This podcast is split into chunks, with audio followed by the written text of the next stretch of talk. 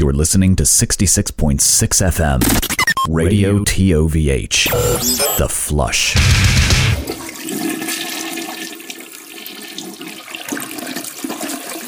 Well, hey there, everybody. It's me, Joe Thrashenkill. You're listening to another thrilling episode of the Toilet ov Hell radio show. I'm joined today by my esteemed colleague, the internet sweetheart, the golden boy, the 365 days of horror, or as we like to call him, Jordan.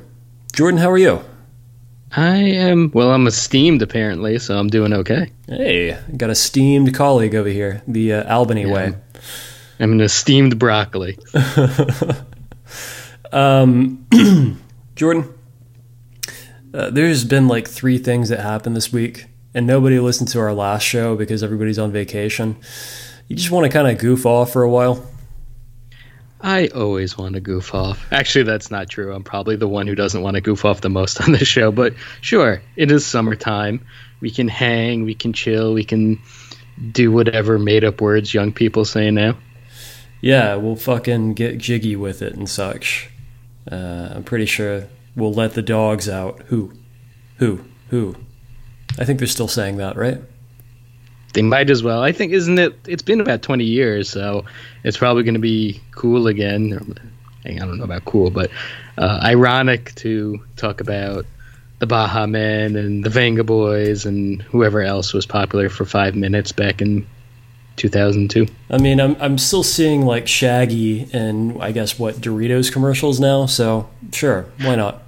Shaggy received an honorary degree from where I work this like three weeks ago. What did he do to earn that honorary degree? He was very bombastic. um, well, you can't deny that he is Mr. Bombastic. So, Mr. Uh, well, Lova Lova. now he's Doctor Bombastic, I guess. He has one up on all of us. Yeah, good for him. Um, I think that uh, the thing that uh, happened this week uh, that got a lot of um, got a lot of attention uh, is that. Uh, let me. I guess let me back up. Uh, do you watch the Netflix original series Stranger Things? I do, and I have one episode to go. No one ruin it for me. Okay, okay.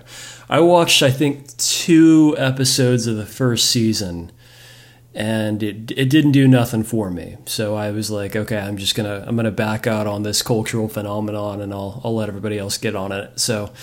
Uh, you want to give me like a quick elevator pitch of what's uh, what's the deal with this with this show? Uh, small town, young kids find a powerful psychic girl in the woods, and she helps them fight monsters that are invading the town. Now, are these? Um, is it the the same monster? Is it a monster of the week kind of deal, a la X Files? It's pretty much a monster of the season. Okay. okay. And it all goes back to like one big monster in another dimension that's trying to get into ours. And why is it trying to do that? You know, it's what monsters do. Well, that's fair. Uh, can't knock the hustle. Okay, so um, you would say that you've been enjoying it since uh, since you've started it, right? Yeah, overall I enjoy it. Uh, entertaining enough, funny enough, lots of nostalgia. Sometimes a little too much, but uh, yeah, I enjoy it for what it is. Um, so I think uh, what happened uh, this last week was that uh, the they they aired the end of this season. I think is that what happened? Yes. Yeah, it was the final uh, episode of the season. That was I think it's over two hours long, so Ooh. it's kind of like a movie length final episode. And they also announced I think they have one final season that's going to come out in 2024. Oh man, those kids are going to be like 30 by then. Uh, okay, so uh, somewhere along those lines, uh, near this uh, finale, um, Metallica was featured in some kind of prominent place with this. Um, now, yeah, there's a character that they introduced this season that is the if you're doing something in the 80s, you have to have one heavy metal cliche character now. And uh, this character, his name is Eddie Munson. And um, he's has a Dio back patch on his battle jacket that actually came from like Dio's foundation and is a legitimate like 1986 back patch. That's kind of rad. So they, they tried a little bit. It's not just oh, he is a metal guy. It's they, they did a little bit of that, and I think in, in, the background, the band Massacre actually pointed this out on their social media. That like in his room for a split second, there's like one of their old flyers up on the wall. Huh. Uh, Eddie Munson, you say? It's uh, yes. It's good that Munsons are getting more uh, more media representation. It's been a dark road since Kingpin. Uh, you haven't heard too much from the Munsons. I guess it's been long enough, and I would assume they're primed to go for some sort of Manson sort of thing. um, so uh, if uh, if you've been you know seeing chatter online uh, over the last several months, previously uh, this series. Uh, absorbed all the air and the uh, music space again by featuring Kate Bush, her song, I believe it was Running Up That Hill, put it on, I think it was number one on the charts actually for the first time ever. Uh, it certainly didn't receive that accolade back in the 80s when it was new. Uh, so that was uh, there was a lot of talk about um, uh, introducing uh, a new generation to uh, the works of Kate Bush, and that that was a good thing. And then there was some chatter about gatekeeping Kate Bush or something, and and that has again repurposed uh, this exact same conversation, just with different uh, adjectives, uh, different proper nouns, in the case of Metallica, right? Yeah. Um, so a couple episodes ago, they had the Kate Bush song, which is a song I never heard before. Really? For for it being, I don't know, supposedly popular. It's just one of those things that I listened to it after people started talking about. It. I'm like, I I just don't know this song, and I don't know. I'm fairly nostalgic and have a pretty good memory, so by and large, if something was popular within the whatever 80s, 90s, and 2000s, I'll at least know about it. Maybe if I can't, if you tell me the name, I might not know it. But if you start playing it, I'll be like, oh, oh yeah, this song, or maybe even sing a couple words. But this one, I just didn't know. And it's like um, the show in the 90s with uh, what was it, the Jack Russell Terrier Wishbone.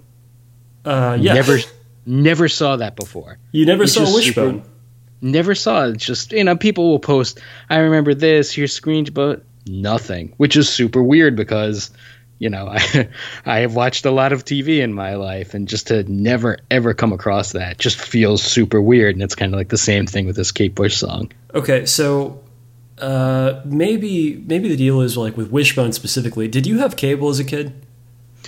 Uh, I had cable. I don't know, somewhere mid elementary school. Okay. Maybe second grade, third grade, somewhere around there. Fairly young. First couple of years, no, but you know, for the most part, yes. So I, I never had cable as a kid, so I watched a lot of PBS. Uh, Ghostwriter. Yeah, exactly. Uh, Wishbone was big on the PBS affiliates. See, I watched Ghostwriter, but just I don't know, not not Wishbone. Um, I uh, I don't know when I I think I first heard Kate Bush in high school uh, I got a, uh, a greatest hits CD from Half Price Books, um, and she's got some uh, she's got some serious bangers. Uh, uh, so I guess uh, I've been I've been familiar with the, the work for a long time. It's just I, I, I also think she was much much bigger in the UK than she was in the US. Yeah, yeah. I mean that can certainly be one of those things. I did see that, and I you know I don't know how true this is, but that she had the rights to her song or credits and because of this show and because of the new popularity and interest surrounding her, she's made like two million dollars, three million dollars off of this. Yeah, she's she uh, she's been smart about all of her her catalog, her her entire career. So she's just fucking she's chilling. That's like a nice extra little check, but she's like uh, not quite living in a castle like Enya style, but pretty close to it, I would say. that's one of those rare stories where someone actually owns their music and retains it and it's not been passed around to different labels and people and some wealthy texan oil baron owns it and you get nothing yeah uh, it's got a man uh, do you think the the beatles had like uh, like a simmering resentment for michael jackson for like buying their shit I yeah, I think they actually did. Paul McCartney, I mean, did that song with him, and a few years later, he bought their um, all their music, and I think that was the end of the friendship. Yeah, uh, apparently the uh, the only thing that can uh, get between Ebony and Ivory is uh, green. and now he's dead, and they probably don't get any of the money that uh, shows up now when Beatles songs are used in like Arby's commercials. Ah, um, I this it's one of those things where like uh, this doesn't matter anymore. If you if you write a hit song now, like you're not going to make any money on it, regardless of if you own all, all of the property or whatever. But uh, back then, pretty serious fuck up to not uh, take control legally of all that stuff. And it also doesn't matter because the most popular shows aren't going to be playing your stuff anymore. They're going to be playing songs from 30 years ago. Correct. So. Uh, one of those things. Go back in time, listen to this episode. That'll be useful. Uh, nobody knows what a podcast is 40 years ago, but you know, figure it out. Uh, so the the new thing this week is, uh, is Metallica uh, was featured in Stranger Things. It's uh, Master of Puppets was featured, right? Yeah, this uh, heavy metal character played Master of Puppets uh, in a scene, and apparently it's been a, a, big boost to Metallica, those young, scrappy up and comers who Thank have never God. gotten a break in their life. Thank God. I'm glad that somebody is finally giving Metallica their proper due. it's one of those things where, like, I try to look at it from both perspectives of if you have a hit show, you're going to want to get the best thing possible. And yeah, get Metallica. They're the biggest band in the world, biggest heavy metal band for sure. Um, you know, the song was this album was popular when it came out, so yeah, put it in. I totally get it. And on the other hand, like maybe you could have played any other band. Like that would have been nice. Maybe they could have used a boost instead.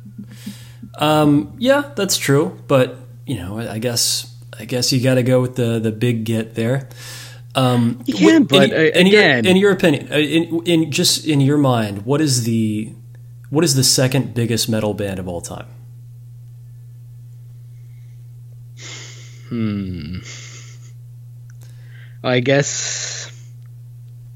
Do we want to be broad about metal? Because I mean, you could start to slide in hard rock bands. Um, you know, are we eliminating grunge? You know, just to make sure, like metal, metal. Are we going with? Let's let's keep it in the traditional pantheon, the well-known Hall of Fame metal artists. I mean, I'd either have to go with Black Sabbath or Iron Maiden. Yeah, uh, I believe it's Black Sabbath. And just for fun this week, I wanted to compare uh, how many total units sold Black Sabbath had vis-a-vis Metallica. Uh, and the, the answer actually surprised me a little bit. Uh, Black Sabbath uh, coming in at about 75 million units sold. Uh, how many you got for Metallica?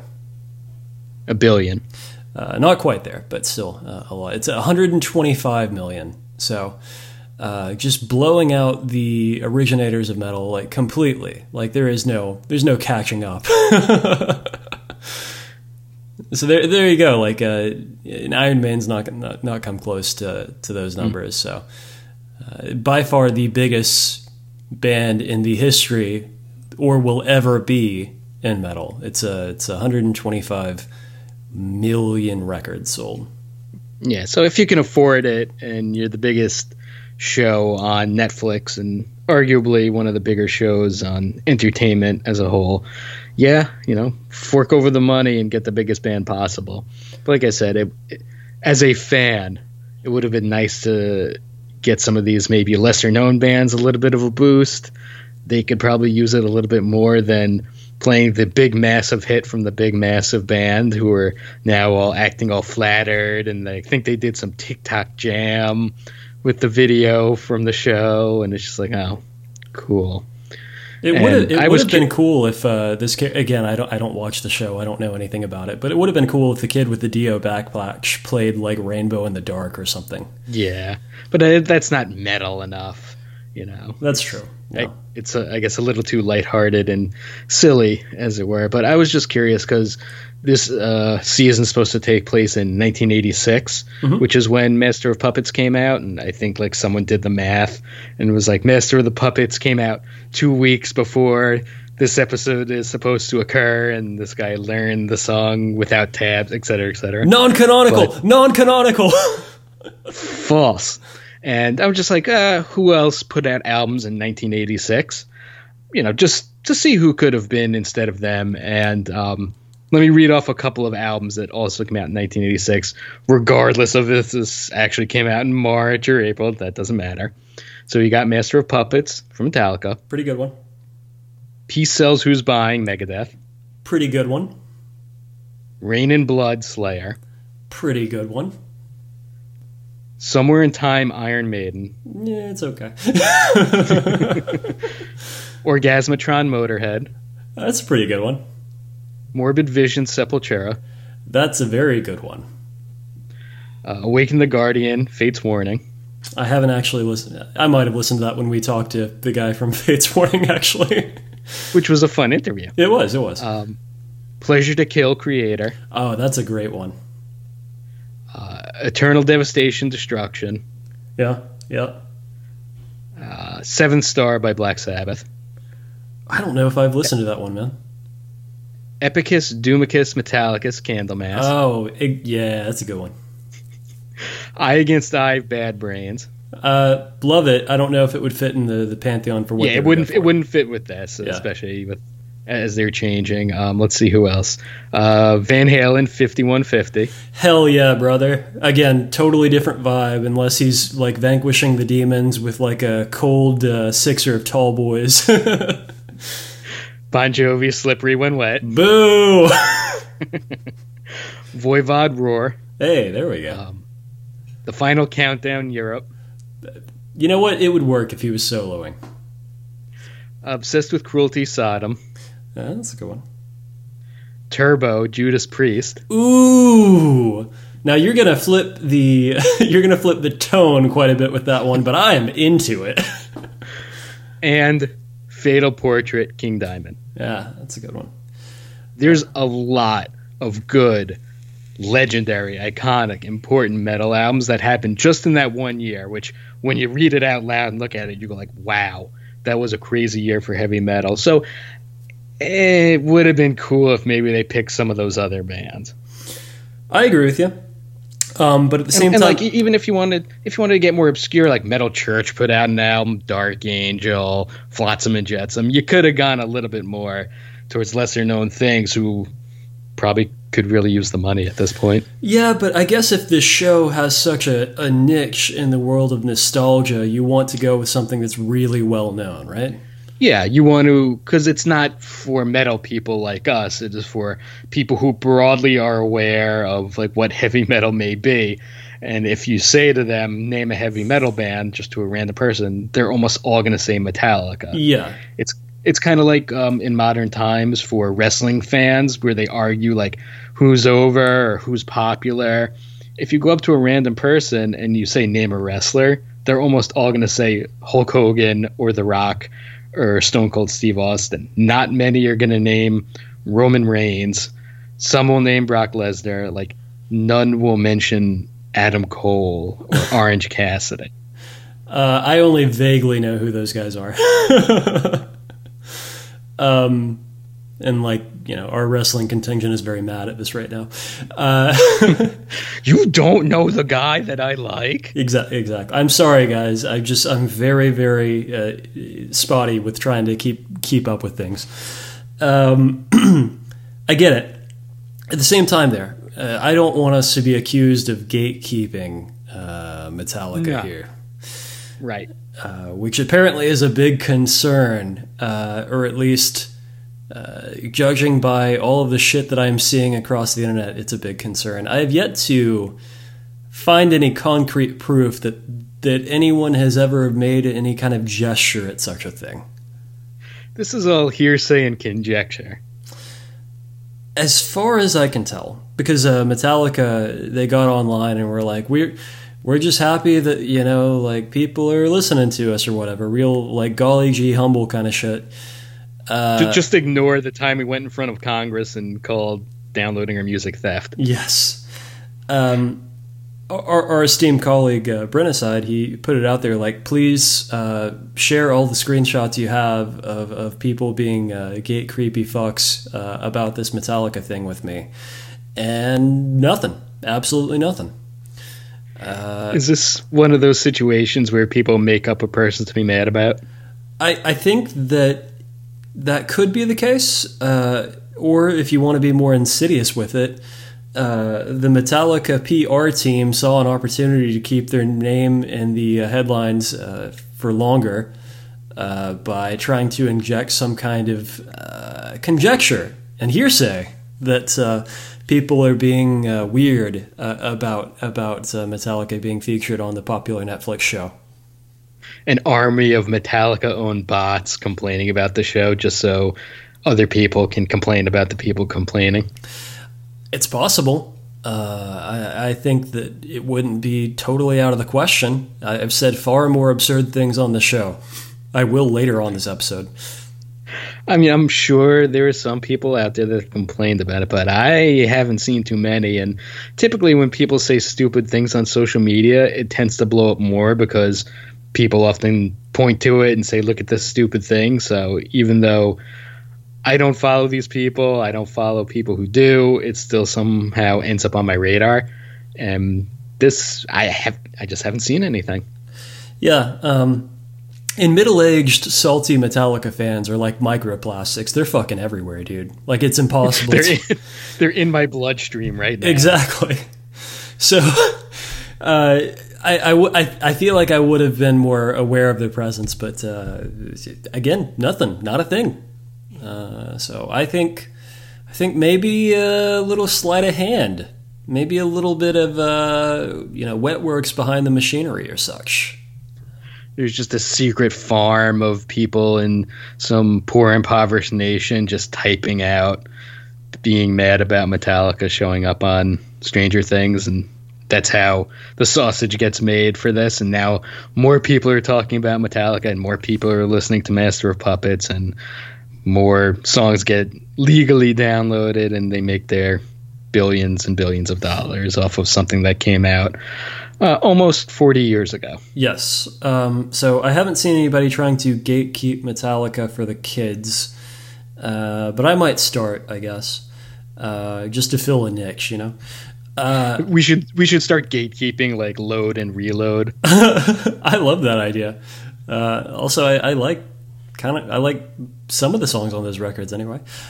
Uh, you, you, pussies don't know anything about Hero of the Day. Yeah, uh, you you fucking children would weep if you heard "Ain't My Bitch." I was in eighth grade when this song came out. What do you know? Um, I have, however, seen many uh, people in my cohort, uh, relatively speaking, uh, pipe up with things like nobody cares to fucking gatekeep this band that hasn't been good in 40 fucking years. I'm sorry. this kills the joke. Yes, I agree. Uh, so, I don't know. Uh, I, I, think that the last interesting thing that Metallica did was probably right around 9 11. Uh, I don't know the exact dates, but that's what I'm going with. Um, that possibly nine ten or nine twelve. Yes, yes. Um, the way you phrase that, it sounded like you were accusing Metallica of doing something insidious. See, I'm learning more about communication skills, Jordan. I get to kind of make these, uh, you know, not quite direct references, and people wonder. It starts to form uh, ideas in their brain. Was Metallica responsible for the events of 9 11 2001? Who knows? I'm hearing people say it. Uh, I'm not saying it. Are they coming after you? Are they coming after your family? We can't be sure. I think that uh, I'm, I'm, a big, I can go ahead and say it, I, am a big fan of the uh, catalog for the most part of uh, Metallica, uh, at least around that area and before. But again, I, I, would really like us to maybe not be stuck 40 years ago. I would like things to move forward. Uh, I realize that the uh, nostalgia driven Netflix show is not a great uh, conduit for that, but well, that seems to be what takes up all the oxygen in the room, right? You know, people are hungry for better times in their head, whether they actually were better or not, but also some simpler times. And I think, especially in like horror movies and suspenseful things, the trend for a while has been like going back to 80s and 90s to kind of eliminate cell phones yeah. and Wi-Fi and internet access where people could easily get out of bad situations where they just, you know, turn on their phone and go on their Instagram messaging and they get help right away. Um, you really have to work against that pretty hard in your plot to, and it just sags things down, you know? Like, um, what was it? You're Next, that movie we watched for the uh, Halloween Spectacular? The, mm-hmm. Like, it has to be a, a plot point that uh, one of the guys is a scumbag who buys, like, a cell phone scrambler off the dark web. I mean, some, some movies do do it right. Um, oh, I'm forgetting the name of this horror movie. Um, damn, I'm gonna look it up. Give me a second. Um, it was the it was the horror movie with the actress who looks just like uh, Samara Weaving. That's her name. Uh, uh, you fucking! I saw the saw the fucking movie. I know what you're talking about. Is the hide and seek movie? Yeah, uh, I gotta get the name of it now. Uh, Ready or not? Okay. Ready or not? Okay there are some movies that do technology well in like dealing with it and one of the good examples is ready or not it was the like hide and seek kind of funny being attack movie with samara weaving in it where uh, she eventually like does get in a car and it's controlled by OnStar and like she's talking with the operator and he's just like you know you're not the person who's supposed to be driving it. I'm shutting it down now. Have a nice night. And then she can't get away. So that's like one clever way of dealing with technology. You know, I, I watched that entire movie uh, at the theater, and uh, I was watching the credits, and I, at that moment, I was like, "What the fuck do you mean that's not Margot Robbie?"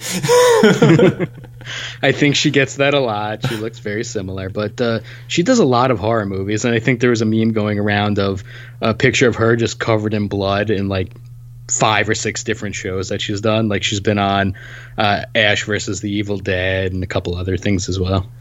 Uh, yeah, uh, the babysitter. Oh yeah, I did see that one. Um, so yeah, it, you gotta. That's a that's a fair point. You have to make all kinds of uh, uh, what is the word for it? Uh, accommodations uh, to try to do something more modern. And uh, it seems like in that regard, um, the, the there is no there is no push for something more modern for modern metal sounds. Again, I don't even know what that would be like because uh, everything's kind of stuck stylistically in a certain era. Uh, I mean, I, the last major push was what djent. Uh, how long ago was that? More than ten years now. yeah, more than ten years. We've talked about that, and there's other things that have cropped up here and there, and I think people have corrected us on. There's been other things, but you know we how many revivals are we going to have for thrash now? How many old school death metal bands are putting out albums right now this year that are like super popular and well liked? And it's just i don't know we, that's what we do. And typically when new things come along metalheads tend to not like it. Yep. I mean, people were begging for new things for years and I know people aren't too keen on them, but Volbeat actually did something different, and metalheads weren't super into it, but it doesn't matter now because they're headlining arenas. Yeah, I, I think that's the deal. Um, if you want to really be a big successful band, you have uh, your your biggest barrier is uh, is you know the rank and file metalheads. and then you change to something more palatable, and you actually make money and become popular, like a Volbeat or a Parkway Drive or Bring Me the Horizon.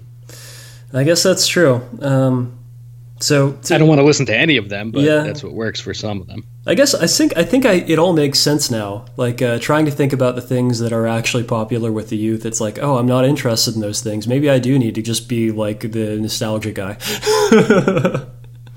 there's nothing wrong with that. Like what you like, and you know, when Kreator puts out a new album, go for it. See them when they come to town, and I don't know if you want new bands, they're probably going to be worshiping the old bands you already like.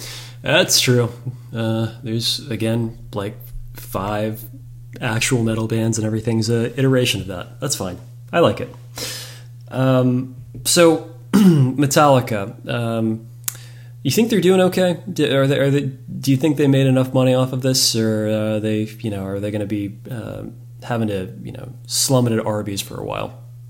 I feel like Metallica would give it all up if that meant they could just get a little bit more money. I, I, imagine you're right. Um, well, uh, the Metallica beat. Can we say that we've covered it on this one? We can. Uh, don't gatekeep Metallica, but also don't make up people gatekeeping Metallica. Yeah. Uh, I, I, I just all of this is very confusing to me. this this was supposed to be so simple. why did, why is it so so not? is our identities are wrapped up in this stupid thing. Whenever it creeps into any sort of mainstream stuff now, people lose their minds one way or the other. That's fair. Um, let's let's talk about something that's maybe more relevant for the uh, the kind of uh, you know grilled cheese sandwich eating uh, metalhead uh, that uh, is uh, most likely to listen to us. Um, you got an email. You're not actually sure when you got the email because you've been digging through an old email address recently, right? Yeah, that's right. Um, one of my projects is putting out some new music eventually. Stuff's pretty much done recorded, and now kind of in the process of like what do we want for artwork? Who do we want to talk to? Layout, that sort of thing. And at, at this point, you need to start reaching out to some of these different places and these different people. And um, had an old email address that, again, this project hasn't really done anything in a while. So went into it for the first time in like two years, three years, and there were a fair amount of emails in there. It was almost all like desperate PR people trying to get us to hire them to put out press releases, um, which is don't do that. Don't just randomly reach out to bands. I I question how much that could possibly work, but I, you miss every sh- you miss every shot you don't take. yeah, it's these PR firms are like Wayne Gretzky. That's definitely what's going on. but we did get a couple of emails from a name that is familiar to longtime listeners of the show, and I think literally anyone that has music up on Bandcamp that has any sort of heavy metal tag, death metal, black metal, heavy metal, anything, you have probably been contacted by these people. Check your via folder. Nocturna. yeah, via Nocturna. Now that's a name that some of you uh, maybe hearing for the first time, uh, but after you put out your one man gore grind band, uh, you'll you'll hear from them for sure. they have actually put out music. It's not a total scam. I mean, it is a total scam, but it's not like one of these. Uh, please send your CD to Brazil so we can review it, and then you never hear from them again.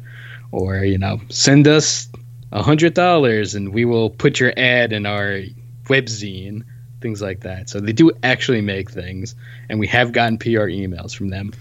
But this is kind of a window into how they work that people may not be aware of or may have forgotten. And it's a fairly long email, but I'll just do the breakdowns of how they actually work. So if you want your CD to be produced by them, which in this day and age isn't necessarily needed, you can just put these things up on Bandcamp for free if you want. Yep. CD, our specialty, printed CD, double sided inlay cards, eight pages booklet. Also, you don't need eight pages. Nope. No one's going to read this shit. Nope. it can just be one sheet of paper if you want. Jewel case. Again, you also don't need a jewel case. jewel case and individual wrap and packaging comes in two popular varieties. A, 200 units, which cost a thousand euros. Ooh boy. A thousand euros for 200 CDs in the year of our Lord 2022. And I'm going to tell you right now, uh, 185 to 190 of those CDs are just going to end up in the back of your closet. It's seriously like uh, you're not going to sell these. Uh, if anything, like you got to give C- CDs away for free, like with a T-shirt purchase. That's what I do. Or just give it to your friends uh, around Christmas time. Exactly. Uh, and on top of that, it's free shipping within the European Union. So good luck to you if you live anywhere outside, like the UK. Got him. B, you can get 500 units. 500 CDs. 500 CDs. If you need 500 CDs, you're not going to be working with this label. Put it that way. Um, so you yeah, you might five- you, you, might think you need 500 CDs. You don't. you absolutely 100% do not. You can get 500 CDs at a cost of 1,500 euros, free shipping within the European Union. Free shipping with the European Union. Pretty good deal. Delivery usually takes four to six weeks after accepting the proof PDFs. Additional pages, digipack packaging, alternate designs are calculated individually. Now, if you're not feeling CD, you can get tape, a rare delicacy. A rare delicacy, huh? Yeah, it's uh, like bull testicles. A rare delicacy, two sided MC cassette tape with prints on both sides, inlay plastic packaging, and individual wrap. Consider the amount of 100 units for 500 euros.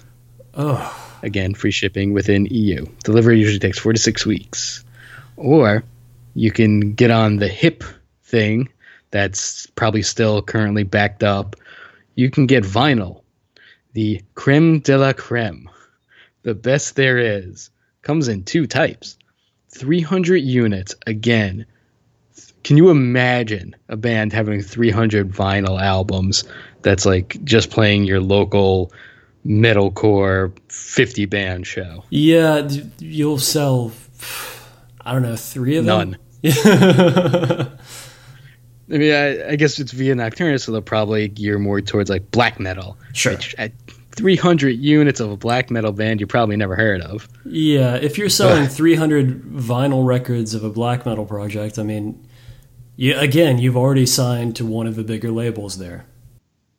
Or you're at it, you're already on No Colours. Yeah, oh, there you go. 300 units classic envelope, which I really hope it's not just the giant manila envelope that you're getting. Uh, classic envelope, plastic sleeve with test pressing for only 12 euros per unit for 300 units. Whew. If you want to do the math on that. Uh, actually, I do. Give me one second. 12 times 300. That's 3,600 euros, dude. Well, it's $3,600. Euros is going to be more than that, right? All right, let's go ahead and do 3600 euro to USD. Uh, actually, it's about one to one parity right now. 300 Oh, how about that? $3,665. Uh, I guess there is a war going on and global strife and recession fears and the UK currently imploding. So, all right, fair enough. Uh, gatefold envelope plastic sleeve test pressing for only 15 euros per unit. Delivery time varies heavily from 18 to 25 weeks.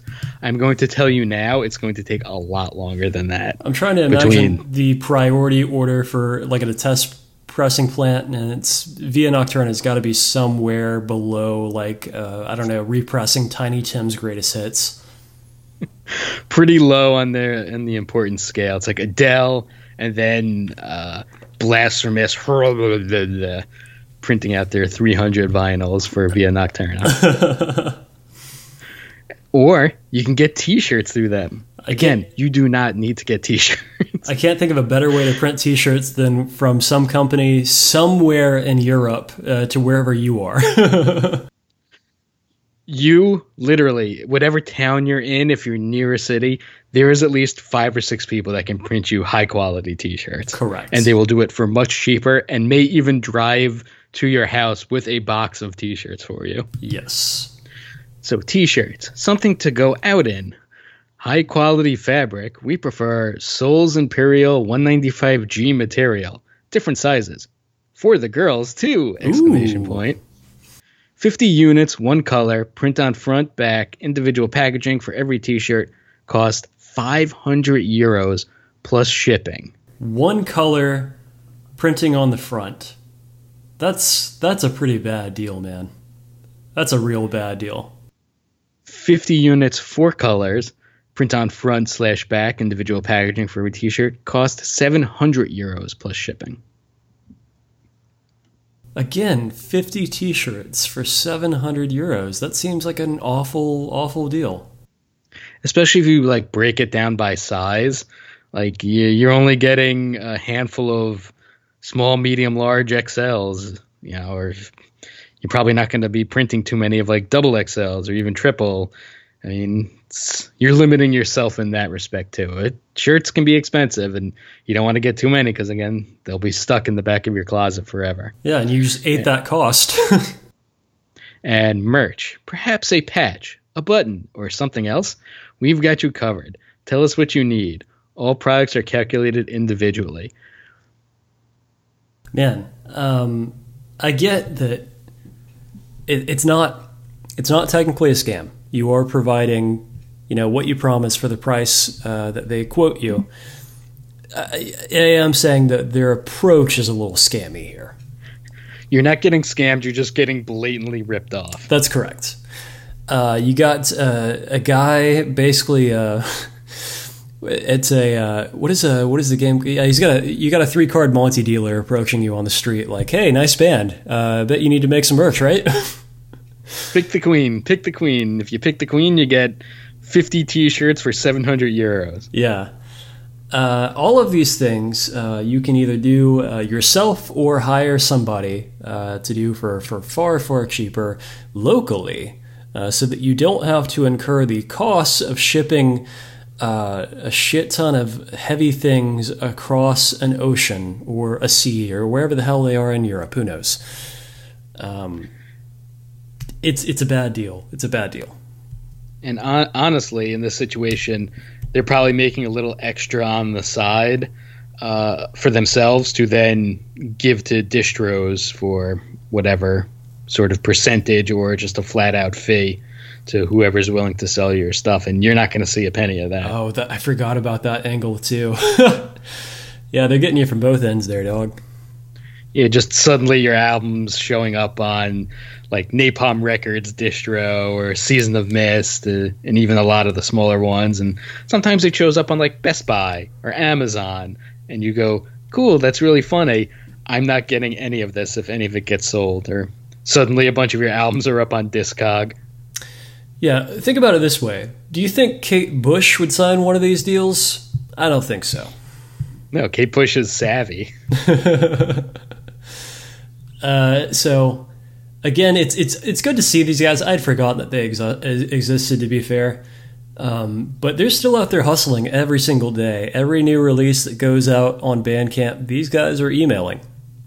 They're I we we get their PR emails with bands that they're trying to support or they work with. So they do still exist. Yeah, they they, they are they are snaring guys. They're they're getting people in their trap, and uh, then it gets uh, regurgitated out to us, which we don't cover.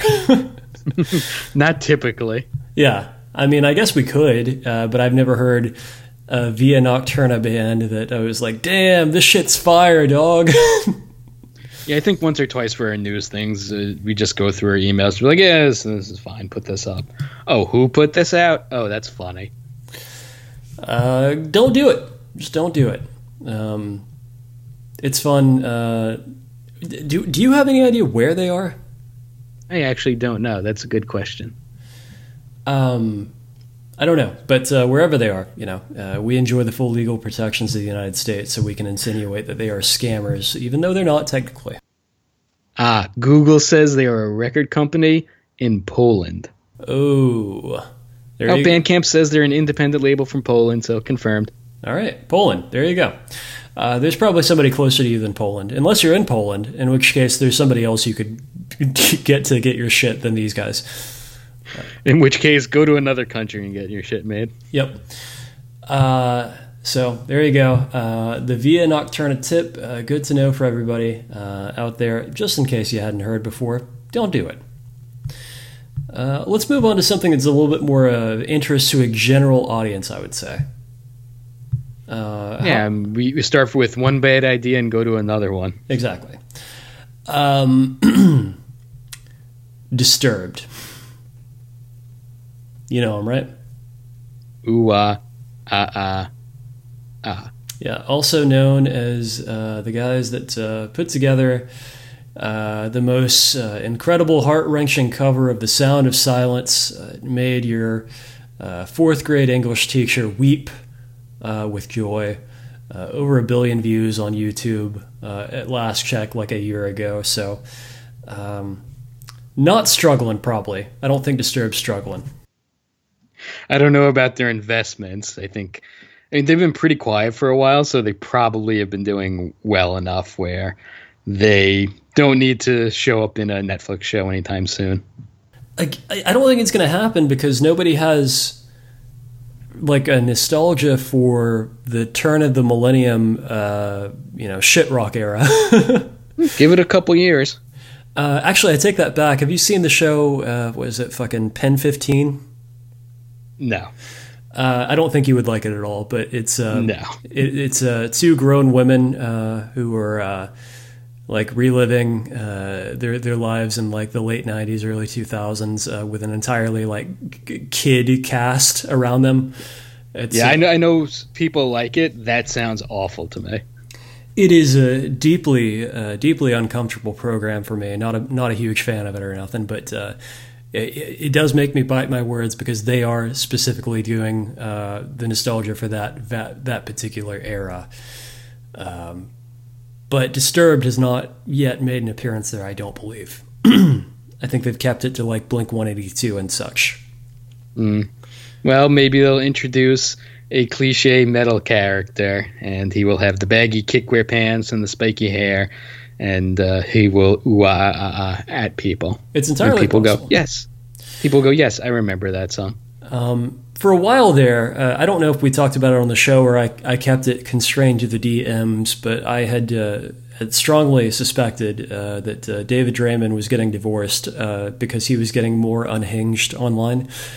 Um, but then he went quiet again. I assume that he patched things up amicably. I think that he said something in defense of trans youth, and I was like, okay, the marriage is back on. Yeah, this it's such a galling thing with this guy because they'll say some incredibly stupid things and then say something very good, and be like, "Why can't you just be normal?" I know it's in you to like support a woman's right to choose and be vocal about it, and then like you say incredibly stupid, regressive shit. Yeah, like It's like uh, either just be an idiot or don't say anything. Yeah. you know, in that regard, like David Draiman might be the most normal of the uh, the shitheads we cover on a regular basis because he does have uh, wildly hypocritical and shifting views all the time, which would make him a, a like a more of a standard American than any of the uh, dug deep end shitheads we talk about. Yeah, it's like there's still hope for him, which makes it harder whenever you see him say something stupid. It's like I know you're not stupid. It's it's like when a, a Gene Simmons or a Paul Stanley says something like smart and respectable. It's like, see, I know you're capable of it.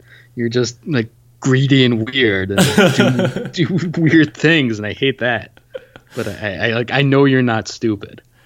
Uh, so th- th- this thing that went around uh, this week again, this is such a this is so fucking stupid. This is so minor, but again, it's captured my attention, and of course, it's captured the attention of uh, other folks as well. Uh, that uh, the guitar player in uh, Disturbed, uh, Dan Donegan, was that it? Something like that. Sure, why not? Who fucking cares? Whatever. He uh, unveiled his uh, new guitar, uh, which is uh, just this god awful paint job. It says uh, "fuck cancel culture" in the Coca-Cola font across of it. Now we, we were talking about nostalgia. That is a very late '90s thing of like taking the Mastercard logo, but instead of it saying Mastercard, it says Masturbate. And It's Yeah. like, ooh, look at this guy over here, just taking the corporate logo and just making it say something you want to say or being slightly naughty. Yeah. Now that now that you put it that way, I would absolutely pay uh, like a, a good uh, airbrush artist to uh, put an entire Big Johnson scene on my uh, guitar. I think that would be I was gonna say Big Johnson. What was the other one? Big Dog. yeah, Big Dog. one. Yeah, it's uh, like how we talked about putting uh, Looney Tunes characters on shirts and then having like the Mayhem logo above it or dissection or something like that. They should, man, should do that with Big Johnson and Big Dog. Bi- Big Johnson in particular is so poised for this moment in time. Every like you get online, people are are, are getting like 100k likes on just the most juvenile common dick jokes. I think that people are ready for Big Johnson. Ooh, you know what we need? Do you remember? Was it like the stick figures that were like fucking grooving? Oh yeah, far from uh, far from pooping.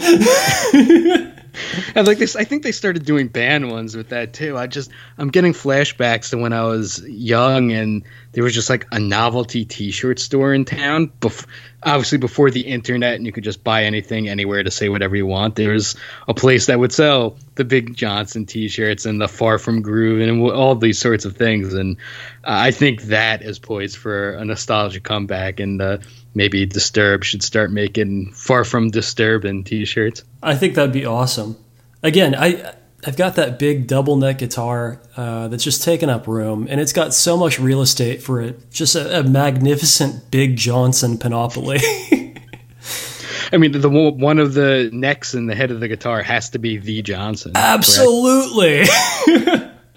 one is the Johnson, the other is a, a cartoonish bimbo-looking lady being all like shocked and turned on by yes. it. Yes. Oh my, guys.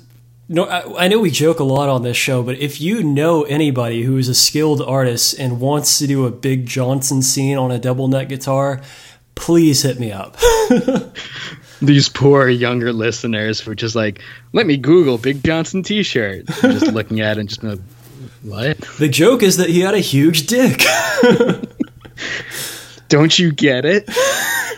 It works on so many levels. Um, so I lost track of what we were talking about because I was enjoying Big Johnson so much. Disturbed. Uh, disturbed. Uh, so yeah, uh, Donegan. Uh, he uh, Dan Donegan. I was right. Yeah, he uh, he got some some asshole to paint his Schecter with "fuck cancel culture" on it. And uh, of course, uh, you know, uh, David Draiman was uh, quoted in an interview saying how proud he was uh, of his guitars for taking on cancel culture. It's like you fucking stuck it to him with this painting on your guitar, brother. I, it's it's a it's a sickness right now in our our middle aged uh, hard rock to metal community of guys that are just so preoccupied with this concept of cancel culture uh, that they believe this is the most insidious threat to them personally. I know we've talked about it a lot, but it's still going on, man. What's the fucking deal with this? I think because they've rapidly approached middle age, they're less relevant than they used to be. And the last time when they were young up and comers that everyone loved, it was a different time where you could say and do a lot of things that would get a laugh or would get approval from your fans. And times have changed, and they have not changed with it.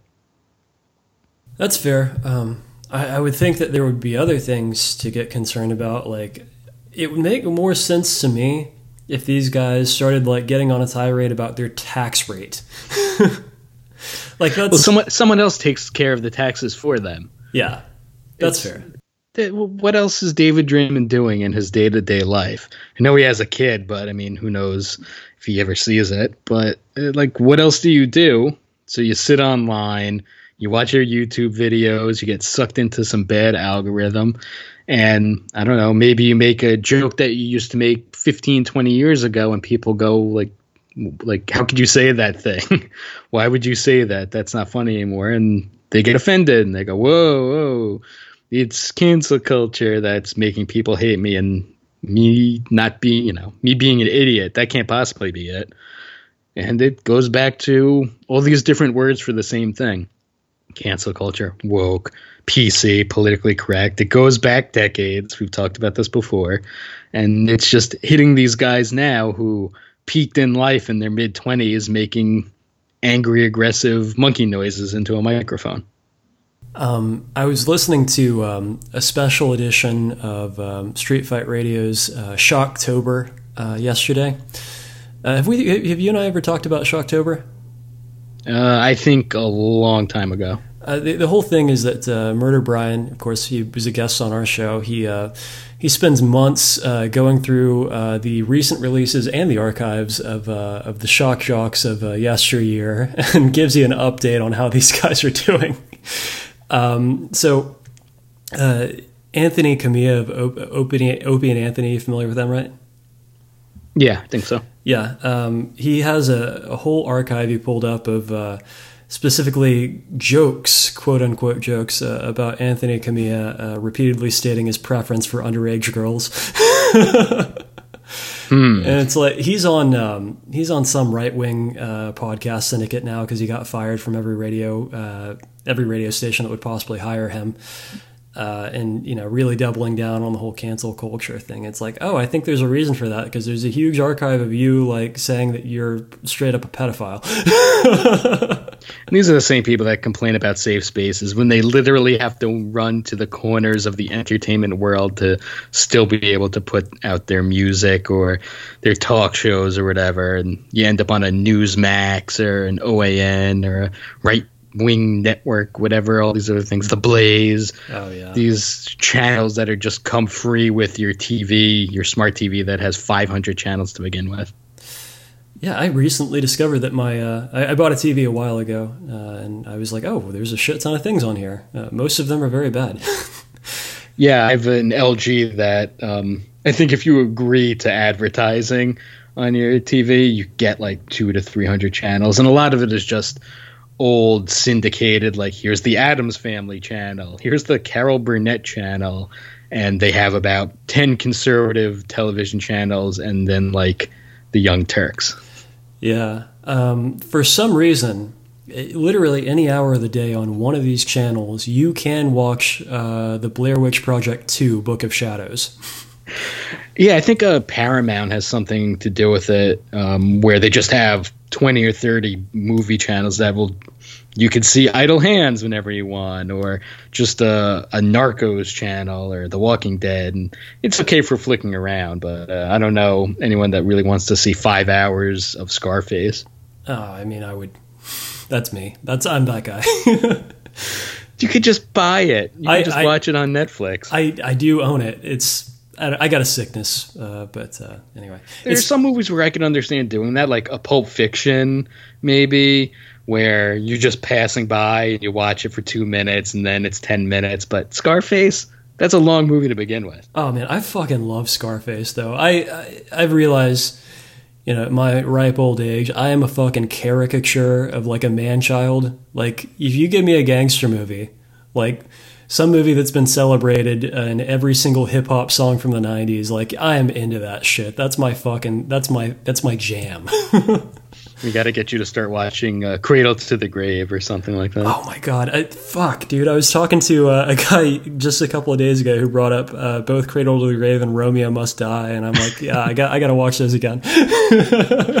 That sweet spot of uh, hip hop and rap culture getting into like Eastern and um, kung fu movies, Wu Tang Clan, obviously, Yeah. and Jet Li movies. Um. Anyway, that uh, so d- had you had Tubi before? Have you did you have Tubi previously? I mean, I've used Tubi, um, just going to the website and watching random things. I got I got Tubi a couple of weeks ago, and it is it has completely changed my shit, man. There's a lot of horror movies on there. there is a lot of everything on there. It's a clearinghouse for content, and it it, it goes between like incredibly highbrow art house shit to the lowest of the low. And The stuff that you would find uh, in the one dollar DVD bin at a gas station. and I'm just like I'm fucking writhing like a hog in slop with this. I, I know that lots of people have told me over the last couple of years, like you ought to get Tubi. My God, I wish I would done I had done it sooner. It's so much fun.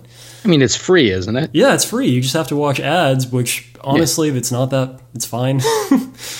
It depends on the ad you get because I've seen, like, it, it, people may not know this, but you know, the Fox New Fox Corporation owns Tubi, and I've seen people get like anti-abortion ads on some of their stuff watching, which is ugh. I get uh, I get a lot of public health ads actually. I've gotten medication ads, a lot of random medications. uh, and the, the algorithm, it's so good that it'll autoplay you a movie uh, that's uh, pretty relevant. So, like, I put on uh, King of New York again, another '90s hip hop classic. uh, if, if folks out there have not seen Abel Ferrara's uh, King of New York, I implore you to go watch it right now.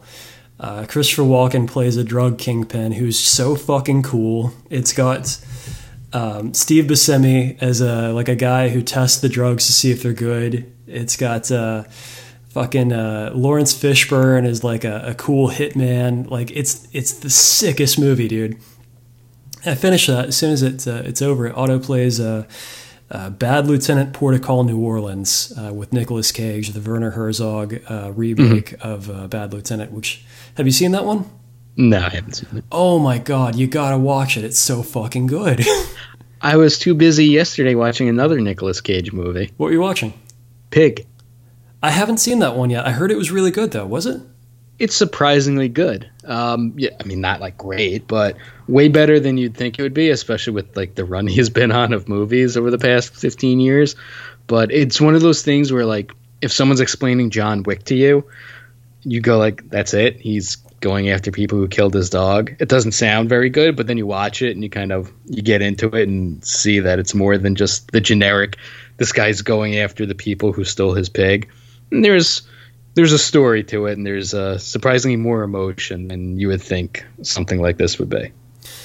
Um, I know Kit was saying that it was it was one of his favorite movies from last year, and it's just one of those things. Like I've got it on the list. Uh, it's just uh, I got I got to force myself to pay attention to something new. You know? Yeah, it's on Hulu right now if anyone wants to watch it. Yeah. Um, so uh, got to do it. Got to do it. It was better than the movie I watched uh, on the 4th of July that we were talking about, Beyond the Black Rainbow. Fuck that movie. You're gonna make some enemies by saying that kind of thing. Good. I wasted my time watching that. Music was awesome. The visuals were awesome. Colors, usage, awesome. The story sucked. Or lack of story. And the general weirdness. And all it needed was the jerking off sounds for an hour and a half, and that would have fit in exactly. It was definitely artsy, spooky sort of stuff, but like not. And I just wanted it to end. I love artsy bullshit. I, if it's self masturbatory, all the better. I have tried twice now, and I could not make it beyond the first five minutes of that movie. You're not missing anything. It's just real fucking, real fucking slow starting out. It it stays slow the rest of the time. Um, you know, if, if you're into watching a weird looking guy staring at the camera for five minutes as colors change and a broken Korg is playing in the background, this movie's for you. I mean, did you like? Uh, did you like Mandy? We've talked about Mandy. We reviewed it. Oh yeah. I mean, I think that was the the movie he did after, uh, or sorry, he did Beyond the Black Rainbow, then Mandy. I think. It's for whatever sparseness that is in Mandy in terms of the story. There was even less with this. Yeah, I, I don't know, man. Um, one day I'll give it a try again, so I can I can either concur or deny your uh, your rage at this one. Uh, but as it is, I just I can't make it through it. It's not worth your time. um, you know what is on uh, Tubi right now? Uh, I gotta give a, a, a whole uh, throated suggestion to it. Autofocus. You ever heard of autofocus? No, I don't think so. uh, Paul Schrader movie, the guy who did uh, who, who wrote Taxi Driver. Uh, it's about um, Bob Crane, the guy who played Hogan on Hogan's Heroes. Uh, and I don't know if you ever heard this, but Bob Crane IRL was a massive sex addict who uh, was uh, murdered. Because of his sex addiction? Yes, consequences of his sex addiction. It is one of the most uh, deeply uh, uncomfortable movies I think I've ever seen. While like the the tone of it is very upright and cheery and '60s, bright, colorful. It's it's uh, it'll make you uh, it'll make you think twice about do I like sex? I don't think so anymore. Well, that sounds like family fun right there. I, I, I know I didn't exactly sell it, but uh, check it out. It's good. It's good. so yeah, the disturbed guitar, real stupid. Oh fuck! I forgot we were talking about this. God damn, fuck it. Let's talk about Tubi again. What an incredibly stupid thing to put on your guitar. What an incredibly stupid thing to be proud of. It doesn't exist. You're creating enemies in your head and getting real mad because you have not been able to move on from a juvenile and backwards mindset. Good luck putting out your new song this week. Do they have a new song this week? They do. Hmm. Have you listened to it? It's not out yet. It'll Oh. be out by the time this episode comes out. I think it's called "Hey You," which we shall see what that song is about because it could entirely be about. Um, does anyone remember the flag except for me? Type stuff. Hey, you, hum a num a num a num. I think, uh, I think that's what it's I called. get to say this word that I'm not supposed to say. Yama nama na. Uh, well, what do you think? Um, I, I think before we, we, we close this one on, though, we, we do need to say a uh, firm uh, goodbye to uh, Tony Sirico. Yeah, um, I was gonna start the show off, and then we forgot it with. Uh, there was a, a very big death this past week, a controversial figure that was taken before his time, and I know a lot of people uh, have strong opinions about it. But R.I.P. Tony Sirico and not Prime Minister Abe.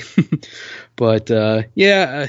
I think he's been in bad health, or he had been in bad health for a long time. Um, there were rumors of him having dementia. Uh, there was the Talking Sopranos podcast with um, Steve Schirripa, Oh, yeah. who played Bobby Bacala, and um, Michael Imperioli, who played Christopher. And they had a lot of people that are on the show. They'd have them every week, just doing interviews and talking about stuff.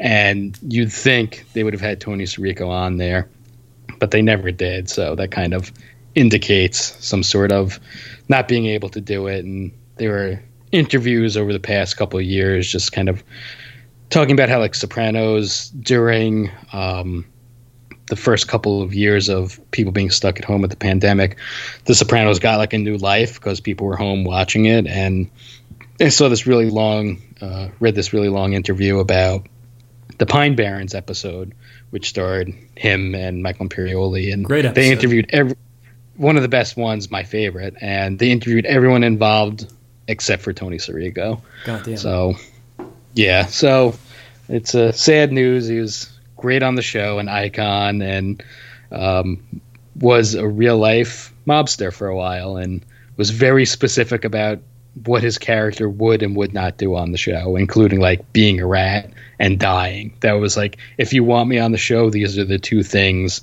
that like you're not allowed to do. And uh, they respected that. And I also saw an interview a while back where he actually tried out for Uncle Junior's role first. Huh.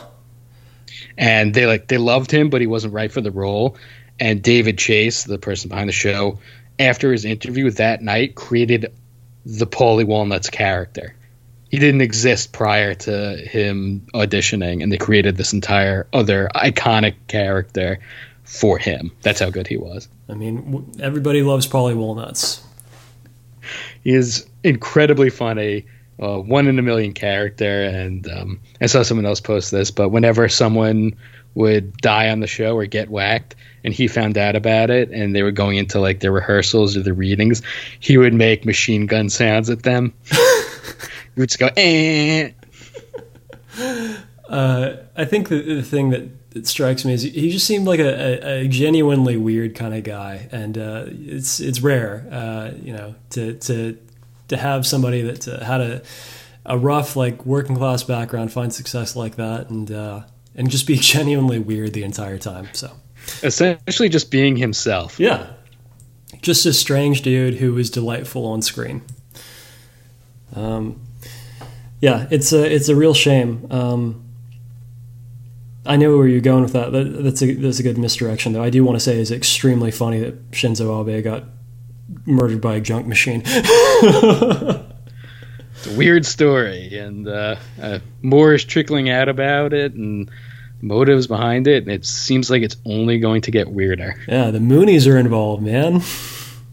Yeah, we we will see what happens. That's all I can say about that because it's going to get a lot weirder. And also, whenever things like this happen, be careful about like what people post on Twitter. Suddenly, everyone's an expert, and it's really just people running to Wikipedia real quick. Um, take stock of who is saying certain things and be smart about retweeting and believing it. Yeah, and uh, only uh, only tweet if you have something very funny to say. Yeah, or if you have a good meme. yeah, yeah, I gotta say, people have done a good job this week. I've I've laughed heartily. uh, you, you gotta enjoy. You gotta enjoy the small things, like uh, completely left field um, uh, duct tape, uh, homemade gun assassination of a world political leader. It's you don't get too many of them. Enjoy. A former world leader. Former, former. All right. That just adds to the weirdness.